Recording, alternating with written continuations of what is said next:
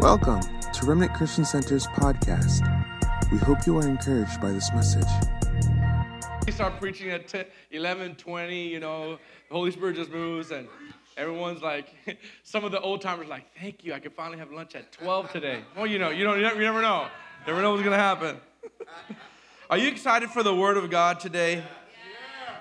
Well, I am here to, um, I'm, I'm, here to do, announce something really, really good about the Word because um, last week I started a, a, really, I thought it was like a one time thing. It was called Jesus in the House. Come on, say Jesus in the House. And I, I received so many testimonies. I had never preached that before, and I went through I went through scriptures of when Jesus went into the temple. Come on, say amen. By the way, you can say amen in this church. There you go. Come on, Miss Linda. I need a training on amens. We're gonna have a training on amens team, Miss Linda, after service. you're really excited, it's the high pitched amen. If you're just a really reverent, it's like amen. No, but but but for real though, I I never I had taught this, and I got so many um, so many testimonies from it. Even what happened at the altar this past week, uh, that I'm I'm making a series out of when Jesus is in the house. And so I'm going to do part two of when Jesus is in the house. Some of you guys were not here, but basically here's a review. Uh, let's pray. Can we? Let's pray. Let's get your Bibles out, and we're going to be turning to um, uh, a couple of scriptures here this morning. But the first scripture is John chapter 7. Now, before you turn there, before you put it up, let's pray because I'm going to give a review. And let's just ask the Lord to speak to us. How many are hungry for the Word of God this morning? Yeah. Come on, how many are hungry for the Word? Yeah. So, Father, we come before you today. Holy Spirit, we ask that you would anoint your Word Lord, with signs and wonders following. We ask, Lord Jesus, that, Lord God, that as we open the word together as a spiritual community, that your fire would come. Lord Jesus, that you would come and you would release, Lord God, growth and spiritual maturity because of your word. Strengthen us. Let us hear your word without the devourer coming and snatching it, Lord. Your word says that the seed was sown and only 25% of the seed that was sown, Lord God, produced good fruit. But today, we're asking 100% of the seed of the word of God that is sown in our lives to, to birth fruit that will remain. Amen. In Jesus' name. And everyone said, Amen. Amen. Well, part one, uh, last week I start I entitled uh, Jesus in the House. I don't know if we have the graphic, Zach, of, of the series, but it's called When Jesus is in the House. You know, who's in the house? Jesus. So, what I did not want to harp on was the physical house, although we do include Jesus coming into a physical house or a physical temple. But what the Lord showed me is that there's there were four main things last week that I saw when Jesus went into the temple that parallel the very same things he wants to do in our spiritual temple. Come on. Jesus did four things last, last week when we talked about it when he went to the temple, right after praise and worship, right after the people were singing Hosanna in the highest, he went into the temple. Again, this is review so that we could do part two so you guys will know. And the first thing that he did when he went into the temple the temple. Now remember, the Bible says that we are not our own and we are the temple of the Holy Spirit. So everything that Jesus does in the physical temple, I believe he wants to do in the spiritual temple. Come on, which is your life. So when Jesus is in the house, what I'm talking about is not only is the Lord living in you through the Holy Spirit, but when he comes to your life in a greater dimension and more concentrated way through your surrender, he wants to start doing things in the temple. So last week, the first thing, to see if you remember, I'll say it anyways. The first thing he did when he went into the temple was what? He cleansed. Oh, come on, you guys took notes. He cleansed the he cleansed the temple. Listen, and he drove out things that did not belong. So before he started overturning things, the first thing he did was cleanse. Everybody say cleanse. cleanse. I believe the first thing that Jesus wants to do when he comes again to your temple is starts cleaning things out. Start putting house, your house in order. Start purifying some things. We identified about five or six major things. I'm not going to go through that of what God believe, I believe needs to be cleansed from our temple, right? And, and you just fill in the blanks because purity and holiness has to do with cleansing. And I believe there's a lot of Christians, and if I could just be honest, unfortunately, that don't have pure temples. As a matter of fact, that scripture in Corinthians it says, "Do not give your bodies to sexual morality, for you are bought with a price, and your life is no longer your own." So the second thing he did, what, what was the second thing he did? So the first thing he did is what he cleansed the temple. The second thing he did, he canceled what was not the will of God in the temple by overturning tables and, and the chairs. It was very important for me to understand that, that, that, that there was pieces of furniture that he overturned that was very prophetic because the Bible says that the tables were the things that the, the money changers watches were counting on in the sanctuary, in the temple. In other words, by overturning the tables, he's overturning everything that you and I are counting on, come on, or banking on that does not belong in the temple. In other words, you're banking on your finances it's more than, or your checking account more than you're banking on God. You're, you're, you're, you're trusting and leaning more on your own strength or your own wisdom than the strength of God, right? So he overturns that. Then he overturned the chairs, and the chairs had to do with comfort, with inaction. And Jesus wants to overturn our comfort zone. That was a good way to say amen. So that we could be active, pursuing him and doing what we're called to do. So he, he overturned some things. The third thing, this is again review. I'm almost done with my review. The third thing he did was he, he declared who the owner was. Right? Listen to it, right? And it's all in Matthew 21. You can read that for review, or you can look at our app for the, and you can listen to the podcast. Once he, he drove things out, come on, of the temple that didn't belong there, once he started overturning things, he started declaring, My house is a house of prayer. Oh, I love this. I want to pause and say this. If you've ever given your life to the Lord for real, you have to know that your life is no longer your own. You will be frustrated in your life if you continually try to serve God while you're the owner. You can't serve God. Why? Why do I say that? Because there's something He's going to ask of you that are not going to feel pretty to you. But unless you know that He's the owner of your life, then you won't get offended when He asks you to forgive somebody that hurt you or answer the call or cor- lovingly correct you, right? And of course, the fourth thing he did was the Bible says after, after the smoke was cleared, in a sense, the lame and the blind came to him in the temple. And I spoke about him healing not only physically, we're, we're going to talk more about that today, but, but emotionally. Because the lame speak of people who cannot have progress because of their condition.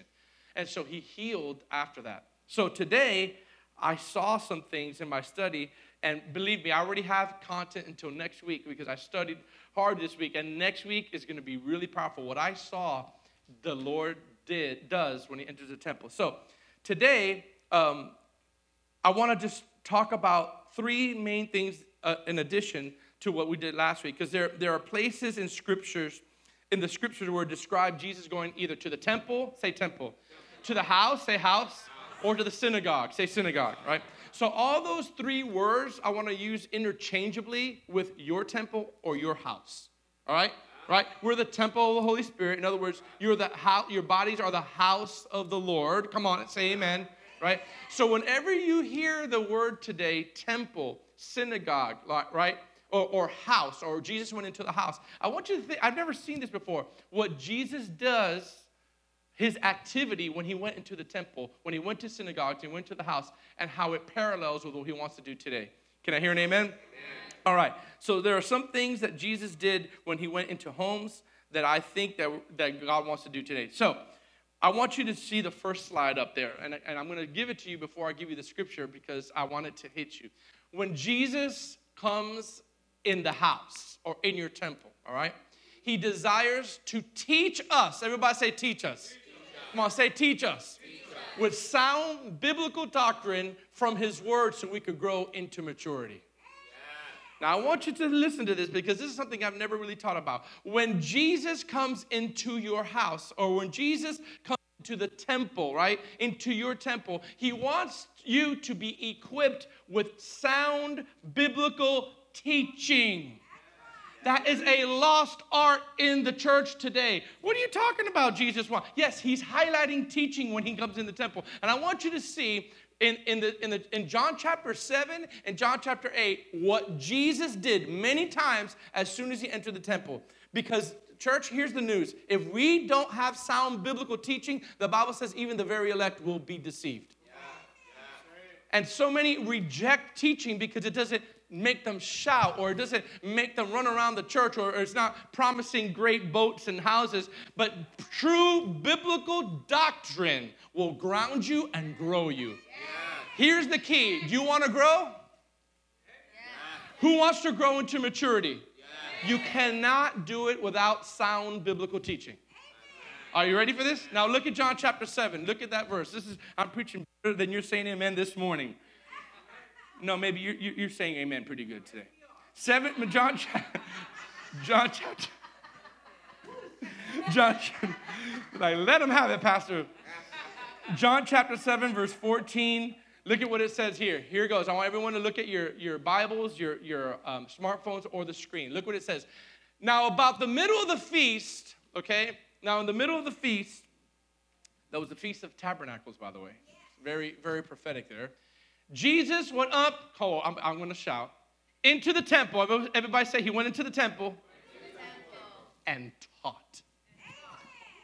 Listen, he went into the temple. Now, remember, last week he went to the temple and started dealing with things. This time, he's, he's going into the temple. He's saying, okay, I dealt with things. I'm going to a temple in a different form now, and I want to grow you. I want to mature you. I don't want you to just to be baby Christians all I want to be able to come into your temple, into your house, into your life, and I want you to receive sound teaching. And I could tell by, by the way that a society responds to the biblical teaching that that's no longer a thing, a popular thing for them. But let me tell you something. It can no longer just be a popular thing to you. It needs to be a necessity for you. Now look at, let's keep going. Look at what it says in verse 15 and, and through 18. Now watch this. And the Jews marveled, saying, How does this man know letters, having never studied? Jesus answered them and said, My doctrine, by the way, the word doctrine is, is, is another word for teaching, all right? My doctrine is not mine, but he, but his who sent me. If anyone wills to do his will, this is a deep statement right here. If anyone wills to do his will, he shall know concerning the doctrine. Mm. Whether it is from God or whether I speak on my own authority. He who speaks from himself seeks his own glory, but he who seeks the glory of the one who sent him is true, and no unrighteousness is in him. So, watch this. John chapter 7, Jesus comes into the temple and he teaches the people. He's so passionate about teaching the word and the kingdom of God because he knows what sound biblical teaching will do to an individual that really wants to grow. I'll say this you and I will never grow past where we're at if we are not accepting and getting into our spirit sound biblical teaching. Church, I don't care how you get it, whether it's through YouTube, whether it's through the app, whether it's through the podcast. And if you're a, little lazy reader and you want to put an audio Bible up and you want to get an audio teaching that's biblical, get sound teaching in your spirit so that you won't be tossed, watch this, to and fro by every other wind of doctrine. Now, so chapter 7, he comes in the temple and teaches. Look what he does the next chapter, the very next chapter, chapter 8. Look what he does when he comes into the temple. Jesus is in the house. Yeah. Now, look at John chapter 8, verse 2. Now, early in the morning, next chapter, he came again into the temple, and all the people came to him and he sat down and taught them. Oh man. Listen, listen, listen. He taught them in the temple. Hear me now, because I believe that we need to start hungering again for the pure milk and meat of the Word of God to be taught to us, not just by a man uh, uh, or, or, or a preacher, but we, God does use these people because He did not leave us as orphans when it comes to our need for teaching. That's why he said, listen, teaching is so important that when Jesus went into the temple, several times he taught the kingdom of God and the word of God. Why? Because if you are not te- being taught, you're going to stop growing. If your spirit is not continually, I'm not talking about learning mathematics or science or history, all that is really cool. But the Bible never says my people are perished because of lack of knowledge of mathematics. Come on, somebody. He said, he said, my people are destroyed for lack of knowledge. of his scriptures. There's so many people today that if you tell them Jesus is doing this or doing that, they'll believe anything that anybody says. Why? Because they don't have the word of God in them. You, don't, you want to stop deception? Get sound teaching in you. Come on, say amen. So the scripture tells us to desire the pure milk, listen, and meat of the word. Can you don't answer the, don't answer me, but are you in a place in your life where you truly desire the word of God like you used to 10 years ago? Some people you can't really answer that because you've kind of been on autopilot for a long time and you no longer hunger for the word of God. And you know what I what what's really uh, really sad is that we got so many gimmicks nowadays in, in, in this uh, millennial uh, age that we, we live in, this, this kind of young age that we live in, this technological age, that we no longer find the necessity to sit and receive the word. If, if Jesus felt it was important to come to the temple and continue to teach, we need to open up our spirit man. Come on, say amen. amen. To sound biblical teaching from the Word of God. There's two ways you could go ahead and ask the Lord to continue to teach you, okay? But don't be so religious. I need some people have said, "Well, I don't need anybody. I just have the Lord." Well, then let's just let's just throw part of the fivefold, actually all of the fivefold out. Why would God why would God create a fivefold ministry of listen, what's the purpose of the of the fivefold ministry? Apostle, prophet, evangelist, pastor, teaching, so they could equip the people so they could do the work of the Lord. Not so those five could do the work of the Lord, is we're equipping you so that you could do the work of the Lord. Why would God give us the giftings of these fivefold ministries if it's just all I need is Jesus? All I need, see, see that, that quieted some of you because we're so religious because we can't get past the fact that we actually need each other.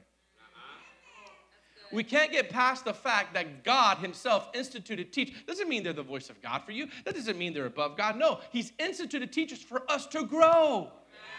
I need your gift. You need my gift. Together we will grow. Amen. Let me just say this. This is this is powerful. He says, "Desire the pure milk of the word." Right? But we need we we need people in our lives that will start. We need churches in our lives. We need leaders in our lives that tell us what we need to hear rather what we want to hear. Oh, come on, that was a good place to say amen.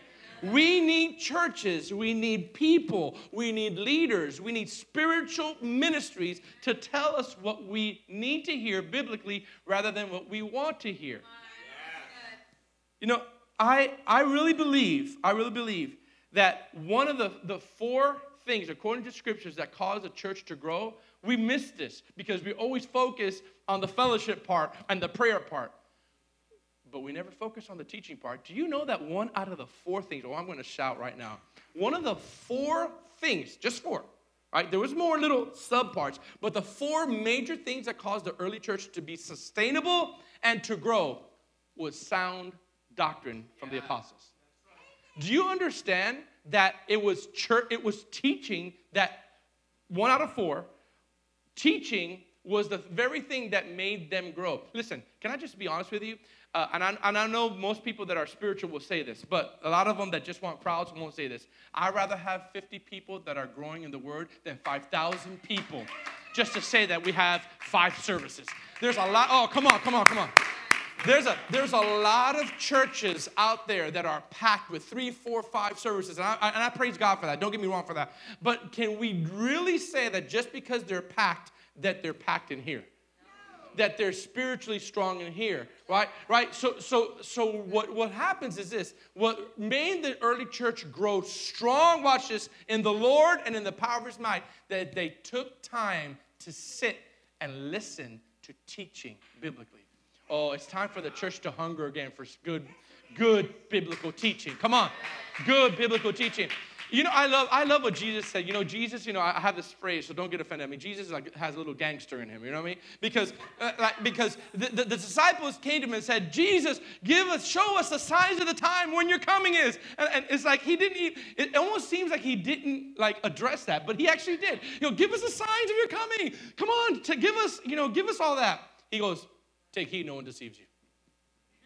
The first thing, look, read it. Matthew chapter 24, verse 3. It's not in my notes. The first thing he, he says to address their, the signs is beware that no one deceives you. And then about three or four verses later, he goes, oh, by the way, you know, the sun turning, you know, moon and blood and, and, and earthquakes and, and nation can rise against nation. But the first thing he said to address the sign of the times is there's going to be a lot of deception. Now, the deception, I hate to say it, it, the Bible says, and if, even if those, if those days were short, even the very elect will be deceived. Now, deceived from what? Deceived from what's happening in the earth that day that they thought was not going to happen on the earth. But because they didn't get equipped with sound teaching, they're offended. Right? That Misty Edwards song is, I don't want to be offended when it all comes down, right? Well, the, oh, the way that you're not offended is to be prepared in the word. Oh, come on. Be prepared in the Word. Read that Bible out. Take that Bible out. Start dusting that Bible out of, of the things when you have that dust on. Open it up and start reading it again. Oh, glory to God. Look at Acts chapter 2 just to prove what I said. One out of four. You know this, but I want, it's so good to rehearse. Are you enjoying it this morning? Now look at Acts chapter 2, verse 41, verse 42 and then jumping down to verse 46. Look what it says. Then those who gladly received it. Now remember, this the church was just born, pretty much. The New Testament church was just kind of new at this moment, all right? They received this word and were baptized. And that day, whoo, about 3,000 souls, watch this, were added. Not just were there, were added that were not already there, okay? And they continued, continued, everybody say continued. Say continued. Say continued. In the apostles' doctrine and fellowship. The breaking of bread. Come on, the eaters, we love that one. Fellowship, breaking of bread, watch this, and prayers. Now, watch this. Now, you say, where's the church growth? Okay. So look at verse 46. Hop down to verse 46. So continually daily with one accord. Where? Where? Where? in the temple and breaking bread from house to house. They ate food with gladness and simplicity of heart. Look at verse 47. Praising God and having favor with all people. Are you ready for this? This is Church Growth 101. And the Lord added to the church daily those who were being saved. Man, I get convicted with that. Daily? Not just church, not just added people that were numerical daily, people that were getting saved daily. There's people that we have visitors here and they don't maybe they don't get saved. Could you imagine every single day? Not every every Sunday, every single day, Monday, Tuesday, Wednesday, Thursday, Friday, Saturday, Sunday, there'll be new people getting saved at RCC. Now that sounds like a miracle, but it was normal back then. And the recipe for church growth, one of them was they stayed fast, steadfastly in the apostles' doctrine. Ask yourself this question, church, before I go to the next, this, the next thing that Jesus did when he went to the house. Are you in a position that you truly, don't, don't raise your hand, that are you truly hungering for biblical teaching? Are you truly hungering for the Word of God? You know, we have we have a gifted teacher teachers in our house. One of them is Harvest. Amen. Give it up for Harvest. Now we're making some changes next year, but you know what? We have a church of 150, and this, this is me, past, this is me as Pastor George pastoring you. This is not a rebuke, okay? But we have a church of 150 people, right? And we got six people signed up for our Zoom class. Six, right? It tells us that we may clap and shout about the desire for teaching, but we don't really want to pay the price to receive it. Because, you know why? Because it's in, inconvenient for us to sit down for a couple hours and hear the word of God. When we got shopping to do, when we got we got SeaWorld and we got and we got it's it's become inconvenient to sit and, and hear the word of God. But let's be old-fashioned for a little bit this morning. We need a pure desire and love for biblical teaching. Come on, say amen. amen. And so when Jesus went in the house, he taught. Everybody say taught. So, as a matter of fact, sound biblical doctrine, if, if, people, if, if people reject the Bible tells us if people, um, if people don't desire sound biblical doctrine, now it's not going to be on your notes. Three things will happen to people that, that don't desire or hunger for biblical teaching of the Word of God in their life. okay? Number one, and I'll show you in scripture. Number one, the Bible says that um, they'll follow their own desires. So these, these, are, these are people that, that specifically don't want, uh, don't make room in their life for the word of God in their life. Let me pause and say this because I feel this from the Lord. We have a lot of Christians that hide behind their giftings and are shallow in the word of God. Hear me, hear me, hear me. That, this, was, this is for free. This is not in my notes, okay? So there's an appearance of maturity because they have a strong gift. But the word of God is shallow in their heart. And, and when the word of God is shallow, you will, you will give in to almost everything. And you're not going to be solid and grounded. And listen, the wind, the Bible says, the Bible says, Jesus said, those who hear my word and don't do it, I will liken them to someone who built a house on sand. Now, watch this. The storm comes and the wind comes, and great was its fall. But he's a fair God. So he continues and says, But those who hear my word and do them, I will compare them to a house that built their house on a rock, and the same storm came and the same wind came, but it did not fall because it was founded on the rock. The foundation is the Word of God. Get the Word in you, my friends. I don't care what you got to do. Even if you're half asleep, put that audio tape on or tape, audio uh, uh, CD. I had an old moment there. audio Bible and get the Word. Now, watch this. So, those who don't want teaching or biblical teaching, they'll follow their desires. Number two, they'll look for other people to tell them what they want to hear. And number three, they will ultimately reject the truth. So watch this, watch this, watch this. Jesus went into the temple and what? Taught, right? Those who reject or don't desire or even don't have time for, to, to grow themselves in the Lord, three things will happen to those individuals, all right? They will, one, follow their own desires. They'll start following their own desires, and they'll start convincing that their own desires are biblical, right? All the time. That doesn't mean your desires are, are, are, anti biblical, but it's going to be 100% your desires. The second thing will happen is that they will start listening or looking to people that will tell them what they want to hear versus what they need to hear. And then thirdly, they will ultimately reject the truth altogether. You say, where is that in the scripture? I'm glad you asked. Second, Second Timothy chapter 4, verse 1 through 4. Classic scripture and the NLT. Ready? Get your Bibles out. Second Timothy chapter 4. This is some rich stuff this morning. 1 through 4. Are you there? When you're there, say amen. Paul was speaking to his spiritual son Timothy, and he said this I solemnly urge you, urge you, in the presence of God and Christ Jesus, who will someday judge the living and the dead when he comes to set up his kingdom. Are you ready? Preach the word of God, Timothy. Be prepared when the time is favorable or not. Patiently correct, rebuke, and encourage your people with good. Come on, I, I, I didn't hear you. I didn't hear you. He, Paul the Apostle is, is saying, here's instruction to pastor the church here, Timothy. Prepare your people with good biblical what? Teaching. For a time will come when people will no longer listen, come on, somebody, to sound and wholesome teaching. Oh, wait, wait, wait. There's going to come a time, Timothy. Little did Paul know that it's happening even 2,000 years after he said that. A time is coming when people will no longer listen to sound and wholesome teaching. They will, A, follow their own desires. That's number one. B, they will look for teachers who will tell them whatever their itching ears want to hear. That's B. And number three, they will reject the truth and chase after myths or fables.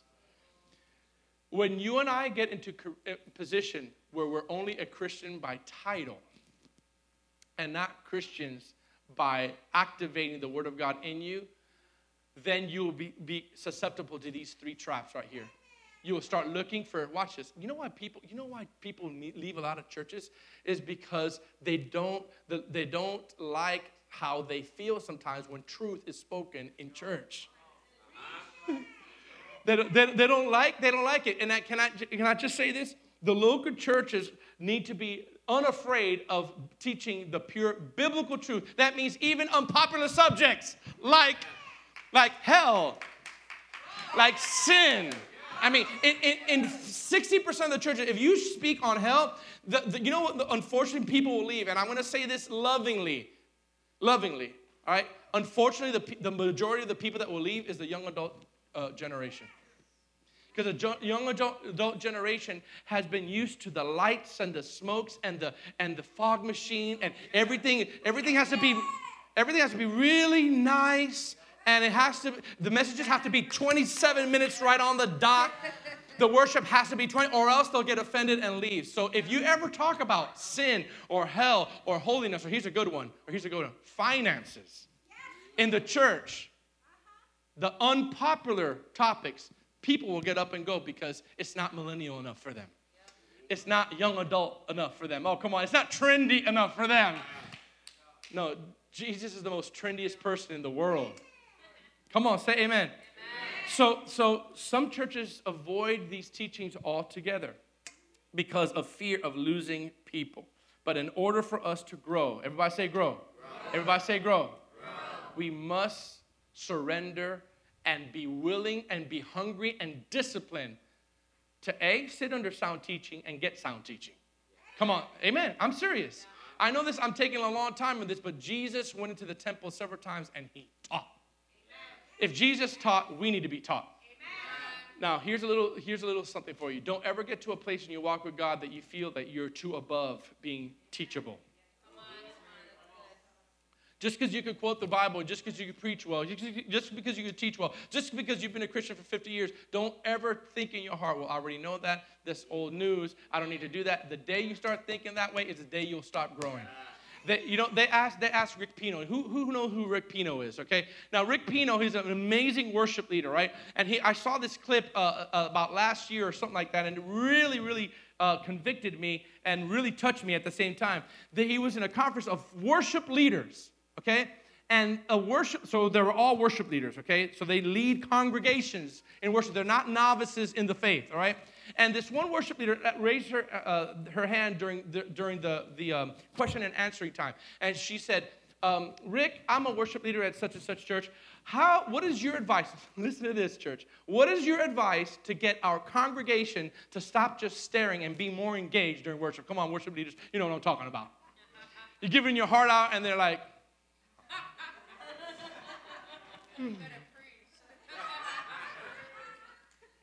Well, there's a lesson, there's two lessons there. First of all, worship leaders should not be looking at the crowd, right? Uh, to dictate their effectiveness, but they're pressing in. You know what Rick Pino said? So this worship leader says, well, what do I do to get our congregation more involved? But without even blinking, he goes, you need to teach on worship. And he said this specifically, he goes, I'm not talking about a 10 minute sermonette during the announcements. He says, You need a couple of weeks to teach on worship. And watch this. Are you ready? Ooh, I feel the Holy Ghost. He said, Whatever you teach will grow. Oh. God, you need to, you need to, you need to grasp this. If, if you want a church filled with the Holy Spirit, there needs to be more teaching on the Holy Spirit. If you want a church that flows in healing, there needs to be teaching on healing. You, if you want a church that is vibrant in giving, there needs to be more teaching about giving because whatever you teach will grow. He said, You need to teach about it. And when it's like the, the, the, the mic dropped, and I said, Okay, if you want a culture of growth and activity and engagement, you need to teach on it. Wow. Everybody say, teach. teach. It's time to be taught the things of the kingdom. Can I hear an amen? amen. That was point number one. so when Jesus comes into the temple, he just just overturn things. He takes time to teach the people. And so we need to get to the place after today that we start searching for things. You know what I do? A little, give, I'll give you a little, a, a little example. When I'm thirsty for a new word and I'm or I'm searching for a new word and maybe I'm struggling with it because we all struggle with that from time to time. I'll I'll go literally for hours and look at old books, old videos and see what pops out in my spirit. Because that's something that the Lord wants to teach me, right? How can you teach others if you're not taught by the Lord. The Word of God. If you're neglecting the Word of God, come on. A lot of people, they stay at service for worship and, and then leave after the announcements and they don't hear the Word. How are you going to grow? All right. Number two, look at this next slide out. Now, this is going to be a little different. When Jesus comes into your house, he gives you a fresh compassion for the lost that don't know the Lord. When Jesus comes into the temple or into the house, he begins to give you a fresh compassion for the lost that don't know the Lord. Unfortunately, Jesus has tried to come into our house many times to stir us with new compassion for the lost, but we have been so Christian conscious. Listen to me, church. We are so Christian conscious with Christian language that only Christians know that we have become unrelatable to people that don't know the Lord, and we have become to a place where we don't even know how to minister without saying some Christian slang. Like, yeah, brother, you know, we got delivered the other day, and praise God, the anointing breaks the yoke of bondage, brother. And the guy that doesn't know the Lord is like, what is anointing? What is break? I don't want you to break anything in me. right? We talk Christianese to people. Why? Because we no longer have compassion like we need to, watch this, for our sphere of influence that don't know the Lord. You say, Where do you get this? I'm glad you asked. Matthew chapter 9. Again, when Jesus comes to the house, everybody say house. house. Or when he comes to the temple, say temple. temple. Are all symbolic of what he wants to do in our spiritual temple. So the first thing he did was in this in this message was teach. The second thing is to stir us with compassion for the lost. Watch this. Matthew chapter 9, verse 10 through 13. If you're there, say amen. amen.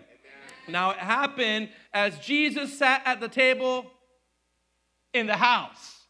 Say, in the house. In the house. That behold, now remember, he's in the house. The next thing that happens in the house, behold, many tax collectors and sinners, sinners, came and sat down with him and his disciples. That verse right there could preach for a whole hour. He didn't advertise himself. He didn't put banners up and say, Jesus 101, Son of God is here. Son of God is walking on the earth. Come see me to the right of Joshua Street. Look, look, look at this. Many tax collectors and sinners and sat down with him and the disciples. And when the Pharisees saw it, the religious folk, the church folk, they said to his disciples, why does your teacher eat with collect, uh, tax collectors and sinners? When Jesus heard that, he said to them, Those who are well have no need of a physician, but those who are sick. But go and learn what this means. I desire mercy and not sacrifice, for I did not come to call the righteous, but sinners to repentance.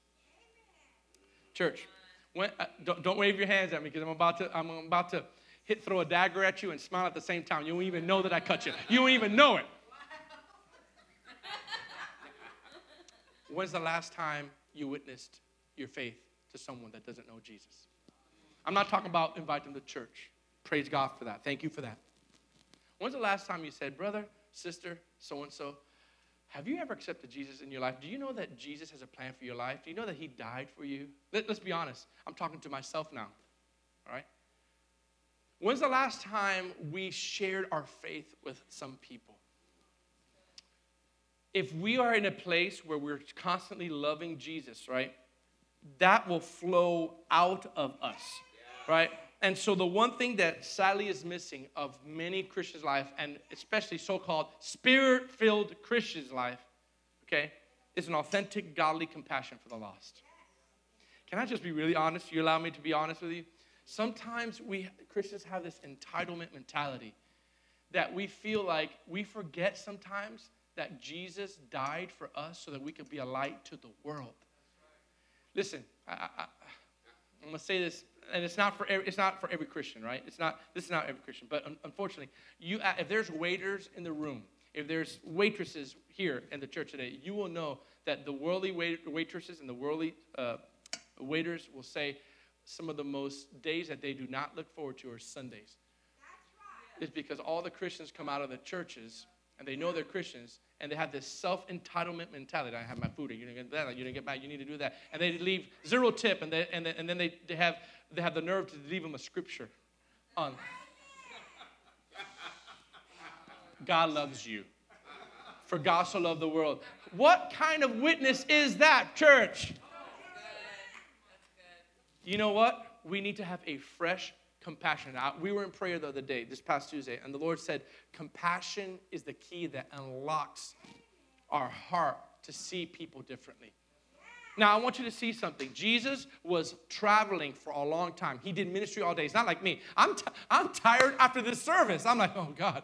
I mean, because a lot comes out of me to prepare. Jesus did this for hours, and he didn't have a car. He would walk, and, and people were thronging him, and he would he would heal, and then and then when he would heal, then someone with an issue of blood, and then power came out of him, and then he had to come to the Jairus' house, and then he had to go there. He was constantly being turned left and right, and he was tired, and he was hungry, and his disciples were probably a little cranky. You guys would be with me too. If you're, if you're with me for 20 hours and I'm, I'm just, uh, let's go over here, let's go over here, let's go over here, let's go over here, let's go over here. Where to next? Oh, Jesus, where to next? Come on, can we got fried chicken or something? Jesus, come on, give me some cornbread or something. Come on, Jesus, can you sit down?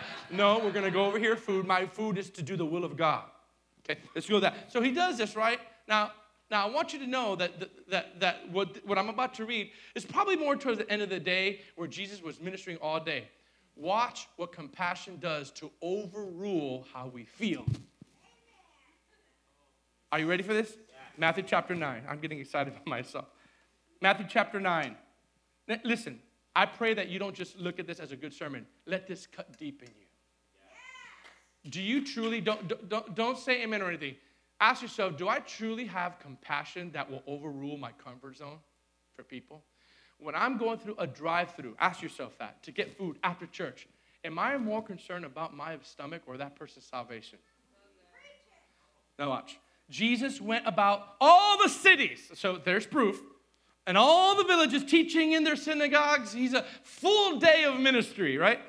Preaching the gospel of the kingdom and healing every sickness and every disease among the people. But when, the, but when he saw the multitudes, he was, watch this, moved with compassion. Moved, moved with, in other words, compassion moved him. Because they were weary and scattered like sheep having no shepherd, that he said to his disciples, The harvest truly is plentiful, but the laborers are few. Therefore, pray that the Lord of the harvest to send out laborers for his harvest. Do you know that he never had an issue with the harvest? Harvest, he never had an issue with the harvest. Never. Thank God there's nobody named laborers in this house, right?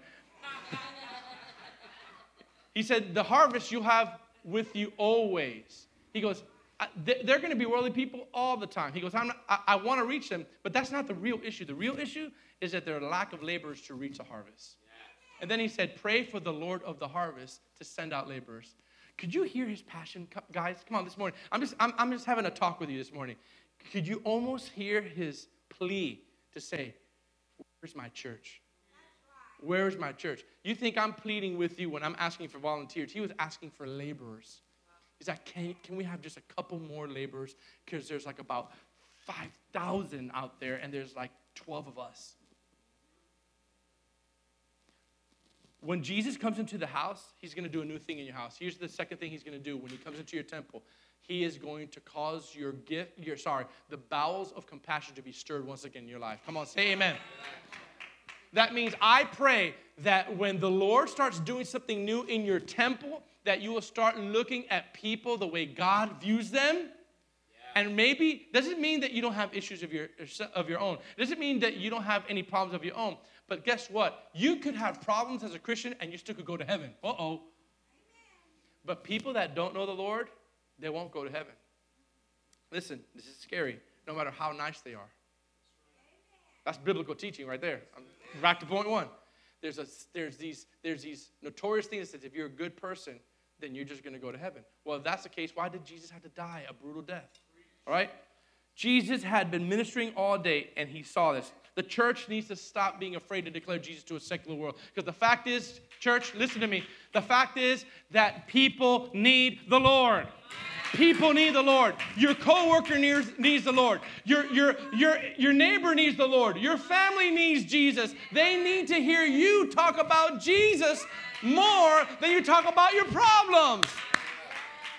The world is waiting. The Bible says all of creation is waiting, waiting for the manifestation of the sons of God and the daughters of God.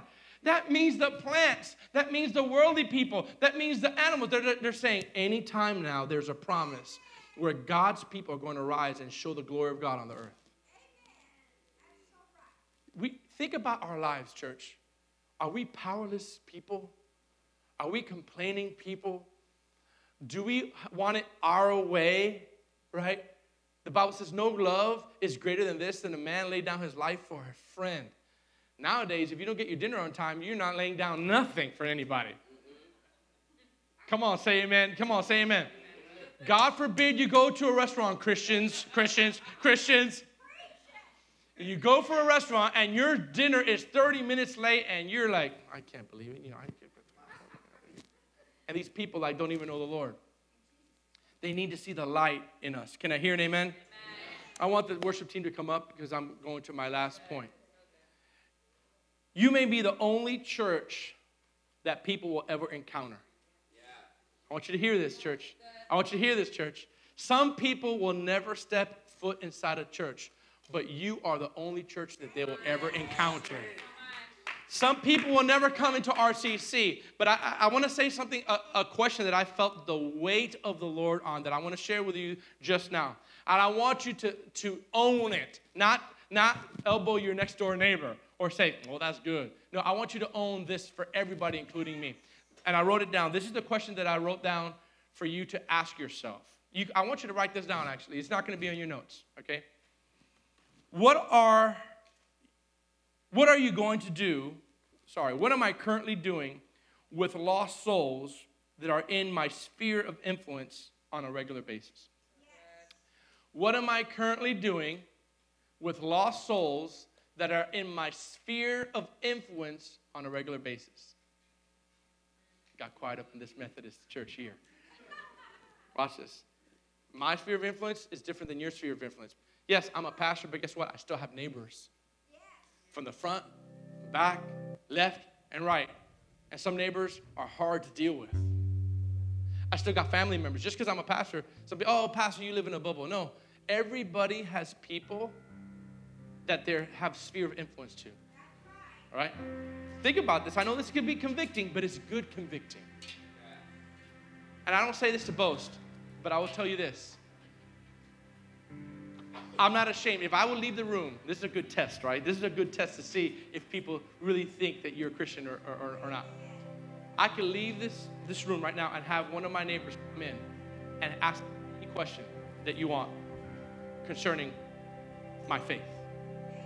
My neighbors will tell you, oh, Pastor George, Georgie boy? They're from Guyana, you know, from Guyana. Georgie boy, they know that every single opportunity I have, I will pray with them. There was, there was a time that, that, that I, I, I share my faith. They know I'm a man of God by my actions and by my words. Not because I'm perfect, because I am intentional about recognizing that there's people that living around me that don't know the Lord. And here I am, a pastor, loves the Lord. Many times that there would be, there would be, um, having parties, great people having beers, and I would come up there, hey, George, how you doing? I go, hey, oh man, you know, George, you know, they would know who I am. Oh, could you, could you please pray for me? You know, my, my, my there's some real severe problems having my family. I, and they were shocked as I go, let's pray right now. They're like, right now? I go, right now. So they would put their hats down and keep, keep their beer held, held in one hand. I would think that they would put the beer down, but they put the hat down. True story. And they would hold hands.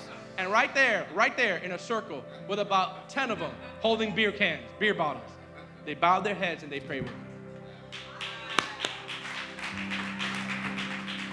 I'm not saying this to, to, to point that I'm special. I'm saying that we need to have compassion for those that are not saved. Stop treating worldly people as if they were saved. I, am not gonna, I'm not going to sit there. They're cursing. They're worldly people. They're supposed to curse. I'm not endorsing cur- cursing. Be like, oh, how dare them curse? They're not even saved. Your faith is not going to go anywhere if you sit next to them. As a matter of fact, hopefully your faith will rub off on them. Hey, brother, I noticed that you were kind of really exuberant about some things over there. and then and then you start talking about why you have joy. Come on, somebody. Why you have peace. And guess what? Who knows that the gifts of God will start operating in you? I find that the gifts of God won't operate until you take that step. There's times where I'm like, uh, I don't feel anything, I don't feel anything. The moment I just start talking, all of a sudden, I just, the gifts of God start operating in my life. I'm like, you know, have, you know, did you have a father in your life? No, like, no, never had a father in my life. Boom, open door to talk about my loving father.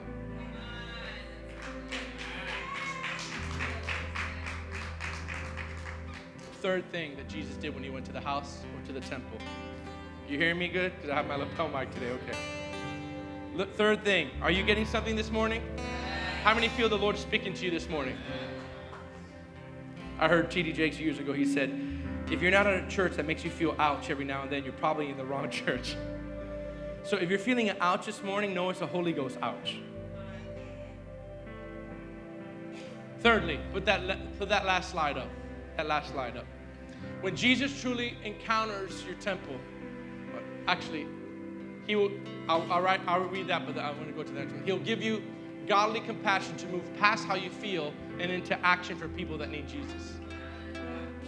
But thirdly, the last one, if you could put that last slide up.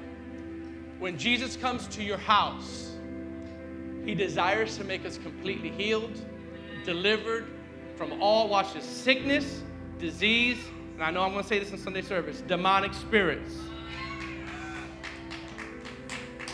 That's another taboo word in the church today. In most churches that are not spirit led or spirit filled, I'm not saying that we're better at all, but you don't hear the fact that they are demonic spirits in the world. All right? Now you say, when Jesus is in the house, he does this. Look at lastly Mark chapter 1, and then we're going to close. Mark chapter 1, verse 29. The word of God is awesome. Now watch this. When you're there, say amen. Now, as soon as they had come out of the synagogue, watch this, they entered the house. Here it is again. So they're out of the synagogue and they go into the house. What does Jesus do now when he comes to this house? He went to the house of Simon and Andrew with James and John. But Simon's wife, mother's uh, mother, his mother-in-law, lay sick with a fever, and they told him about her at once. So he came and took her by the hand and lifted her up. And immediately the fever left, healing in the house. And she served them. Now, watch this. At evening, he's still in the house, okay? He's ministering. At evening, when the sun had set, they brought to him all who were sick and all who were what? Demon possessed. And the whole city was gathered at the door. That means he was in the house. If you're if you're gathered at the door, you don't have to you, you don't have to be in the house, okay? The whole city was gathered at the door to try to get into the house because he was healing in the house. He was delivering in the house. He was setting people free in the house from demon possession, from sickness and diseases. When Jesus comes in the temple, he heals all diseases and he frees from all demonic spirits. I believe Jesus is coming again to your house to address areas of bondage.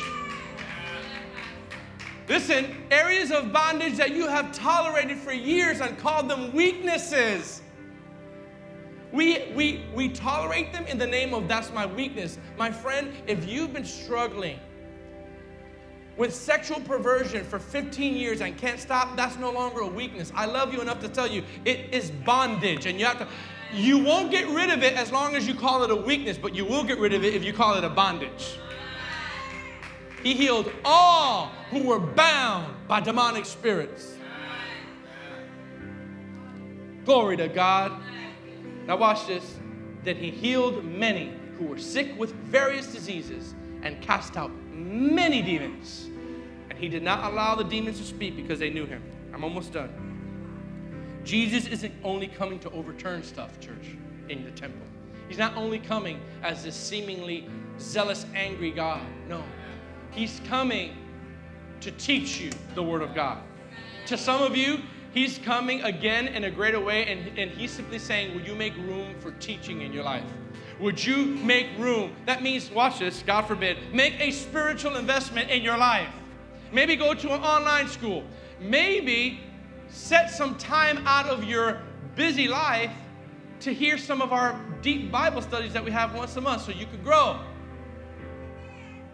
Disney will always be there. Fun will always be there. But what are you doing to invest into your spirit man?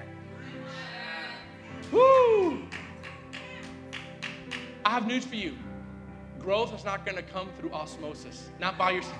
It's not going to come while you're sleeping.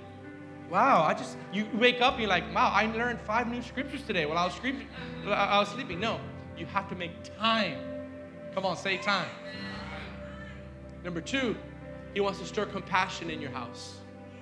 To some of you, you may have number one pretty good, but number two is a little weak.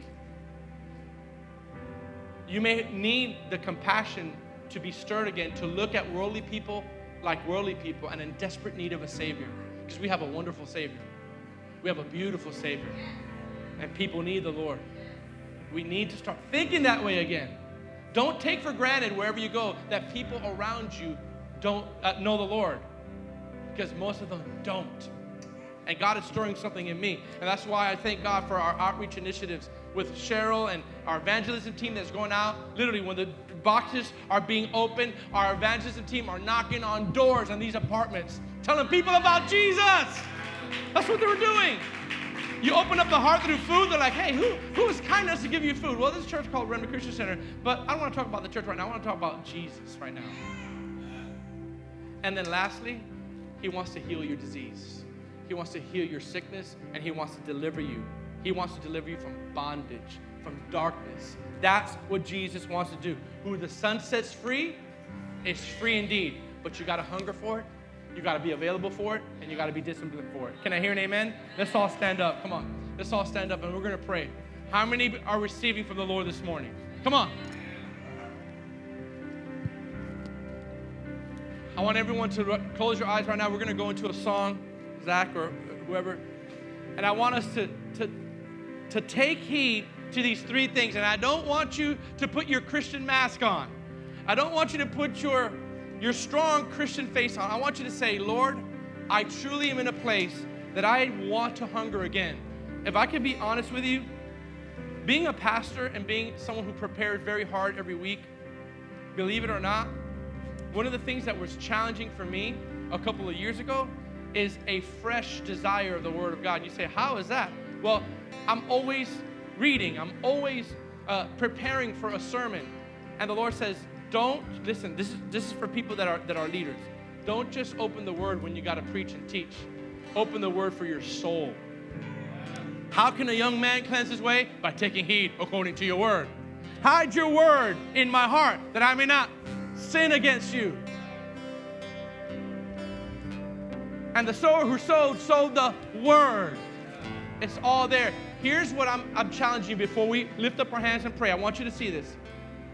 You either fit in all three categories or, or a couple of categories. Number one, you may be someone, maybe like me, that was been saved for a long time, but you realize that your hunger level for the word and for teaching is not what it used to be. You spend more time listening to music, to going out and comfort places than you do sitting down literally and allowing the word of God to grow you through teaching. Some of you are in the second category. Jesus comes to the house and the Bible says sinners were attracted to him when he went into the temple. Some of you need a good old fashioned stirring of compassion. Come on, say that with me. Say, God, stir. Come on, say, stir compassion in me. Say, stir compassion in me. And number three, some of you simply just need to receive that when Jesus comes to your house, he desires to set you free from bondage, but you got to want it. I said, You've got to want it. Many people that are in bondage today are not free because they like their bondage and they don't want to get rid of it. They enjoy their bondage. You got to say, I am tired of grieving God's heart and I want to be set free. Come on, lift up our hands right now. Come on, I want all over this place. Lift up our hands before we close.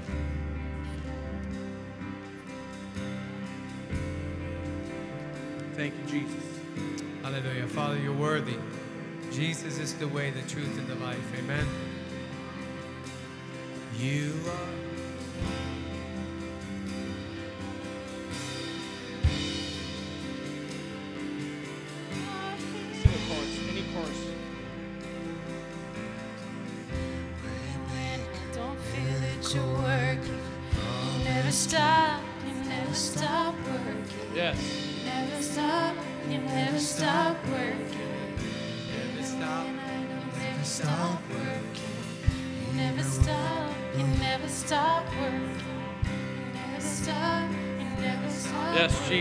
Come on, lift your hands all over this place. He's a waymaker. You never stop. You never stop. Allow the Holy Spirit to speak to you now. When I don't see it, you're working.